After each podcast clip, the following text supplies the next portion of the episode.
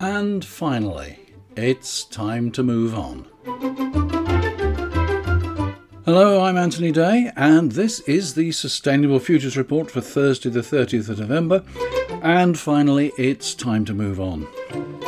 This is the 477th episode and the final episode after 15 years of publication. After careful consideration, I've decided that the Sustainable Futures Report will not return.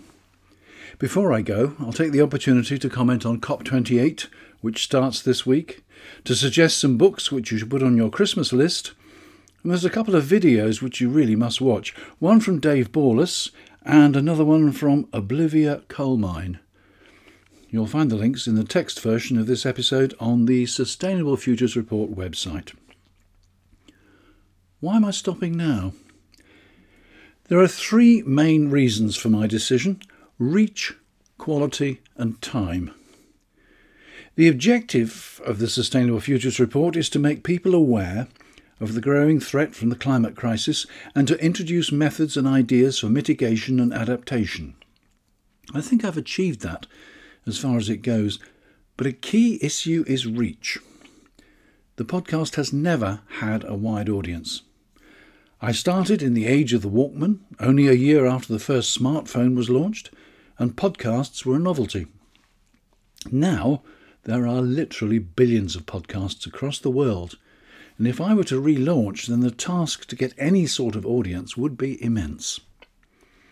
If I were to relaunch, it would be essential to continue to bring a quality product to the audience each week, and quality takes time. As far as time is concerned, it's only me that does this podcast. I have to meet a weekly deadline, to research a topic or many topics, write the script, record the episode, publish on Patreon, then publish the audio on Libsyn, then find photographs to illustrate the ideas, format them, and publish the text on the website. Ideally, I should then mail my mailing list to let people know that a new episode is out, but all too often I never got around to that. If I have to market the relaunch as well, then the activity will take up the whole of my week. You could argue that if it hasn't taken off after 15 years, it's very unlikely that I'm going to be able to raise its profile in this hyper competitive podcasting market which now exists. As you know, I suspended the podcast in August, as I usually take a few weeks off in the summer. However, I was talking at the time of suspending for 12 months, and I think I was on the point of burnout. I, I, hate to claim any sort of sickness because I like to rise to life's challenges, but my to do list was such that every hour seemed to be spoken for. As you may know, I keep bees, which need a lot of attention in the summer. We have an allotment garden, which also needs a lot of attention in the summer. I'm a member of Toastmasters International, involved in three clubs which hold multiple meetings every month. I'm a member of the Friends Committee at our local cemetery and a member of the Allotment Committee as well. Since August last year, I've devoted two days a week to training as an advisor at Citizens Advice York and I also have a wife and family. The Sustainable Futures Report archive will remain online for the foreseeable future. I'm working with Sue, my webmaster, to create an index so that you'll be able to search the 475 odd episodes by topic, by date, by interviewee, and so on. I estimate that there are nearly one and a half million words there. Both the text and the audio will continue to be available. So, what of the future? The immediate future, starting today, 30th of November, is COP28. It's starting in the United Arab Emirates, chaired by the head of the local oil company, one of the largest oil companies in the world. OPEC will have a stand at this event for the very first time, and the delegates representing fossil fuel companies will be far more numerous than any delegation from any of the attending countries. The president of COP28 has refused to deny that he will take the opportunity to enter into talks promoting the use of fossil fuels with some of the countries attending the event. Undercover reporting by Channel 4 News has revealed that Saudi Arabia is actively promoting the continued use of fossil fuels in developing countries. Officials from Saudi Arabia's Oil Sustainability Programme, the OSP, have admitted the country's state backed plan to target Africa and Asia with petrol, oil, and diesel products under a public programme from its Ministry of Energy. Oil Sustainability Programme. That's certainly not my kind of sustainability. The plans include a fleet of power station ships off the African coast using heavy fuel oil to generate electricity, a new global program of supersonic commercial aviation using three times the amount of kerosene that conventional aircraft use, and work to increase low cost internal combustion engine cars in Africa and Asia. The UK is doing itself no favours when it claims to be leading the way to net zero 2050, yet has authorised a new coal mine and has stated that it's going to extract every last drop of oil and gas from the North Sea. Why should other countries curtail their fossil fuel industries if it's okay for the UK to act like this? The value of the global fossil fuel industry is immense, and therefore it is difficult to be surprised at the cynicism of those industry leaders attempting to protect and enhance their investments.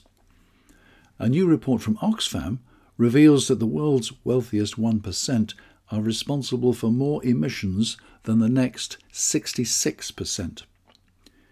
It is difficult to be surprised at their disregard for the consequences of their actions on many millions of people across the world when we see a cynical disregard for humanity in places like Ukraine, Gaza, and in other conflicts across the world. COP28 will be a historic event and turning point. We will know by the end of the weekend whether the world will turn towards a sustainable future or towards inevitable catastrophe. It's far too late to say it will all be all right by COP29. One of the arguments put forward by the fossil fuel industry is that without producing gasoline, kerosene, and diesel, it will be impossible to produce the byproducts which are used for plastics, pharmaceuticals, and all manner of industrial chemicals which we all rely on. I've mentioned the video blog by Dave Borlace called Just Have a Think. He's recently produced an episode working with an oil industry expert where he destroys this idea completely. It's well worth watching links on the Sustainable Futures Report website or search for Just Have a Think on YouTube. You should also watch a video by Olivia Colman playing the role of Oblivia Coalmine. Find it on the Make My Money Matter website. It's a group campaigning against pension funds giving financial support to the fossil fuel industry. If you've got time this Christmas, here are some books that you should be reading. The first one is Saving the Planet Without the Bullshit What They Don't Tell You About the Climate Crisis. It's by Assaad Razzouk. Now that's spelt A double S double A D R A double Z O U K. A double S double A D R A Z Z O U K, and you'll find he's very active on LinkedIn. The book contains cogent reasons for optimism and just as many for despair. He points out that one of the major difficulties with the climate campaign is that there is no single obvious target, as there was in the suffragette campaign, for example.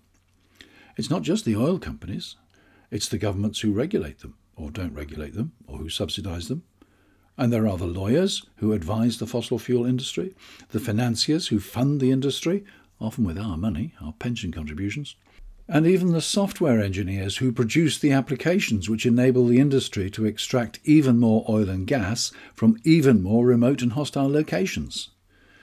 I can hear echoes of the American gun lobby's mantra guns don't kill people, people do. I don't drill for oil, I just write the programs. My next book is Don't Trust, Don't Fear, Don't Beg by Ben Stewart. It's the story of the Arctic 30, the crew of the Greenpeace ship Arctic Sunrise, who were thrown into a Russian jail and threatened with 15 years for piracy. Their determination in support of their principles is truly remarkable. Most of them spoke no Russian, but were put into cells with violent prisoners who had little hope of release and yet remained optimistic and survived the experience. The female crew members were effectively in solitary confinement, but communicated with each other by banging out codes on the water pipes. I have immense respect for these people, some of whom have since gone on to carry out more direct protest actions. The Arctic Sunrise was boarded 10 years ago, but the international community has done nothing to stop Gazprom, which 10 years on is now producing gas in the Arctic. Within Russia's Arctic zone, there are 30 industrial sites that are classified among the most hazardous and are included in the list of those enterprises that cause the greatest harm to the environment. The list includes 300 enterprises whose cumulative emissions constitute 60% of Russia's total industrial emissions. These 30 industrial sites are owned by nine companies and represent five industries oil and gas production, non ferrous and ferrous metal production, the paper and pulp industry, and coal mining. Norilsk Nickel and Gazprom are the biggest polluters in the Arctic. My third book is Small is Beautiful by E.F. Schumacher. It was published in 1973, and the perspective is so, so different from the reality today. Arguably, many of the things that Schumacher warned about have come, have come to pass. He was talking about 15 minute cities, although he didn't call them that. The idea is that people can live in self sufficient communities where every facility, from employment to shopping to healthcare to entertainment and leisure, is all available within a 15 minute walk or cycle ride. His world had a population of 3.9 billion. Our world has 8 billion people. That's in 50 years. He believes that education is essential for a prosperous future. Get this by 1984, it will be desirable that the most ordinary of men is not embarrassed by the use of a logarithm table, the elementary concepts of the calculus, and by the definitions and uses of such words as electron, coulomb, and volt. He should further have become able not only to handle a pen, pencil, and a ruler, but also a magnetic tape, valve, and transistor. The improvement of communications between individuals and groups depends on it. That, from a world with no mobile phones, no personal computers, no internet, few credit cards, and certainly no contactless payments, no surveillance cameras, no microwave ovens, no electric toothbrushes, and in the UK at least, every electrical appliance came with bare wires and you had to fit a plug yourself.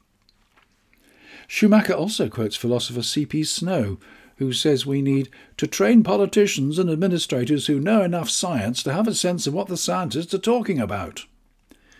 The current COVID inquiry in the UK indicates that we are still very far from achieving that. It's an interesting book. It lays out what might have been, but still, I think, has useful lessons for the future.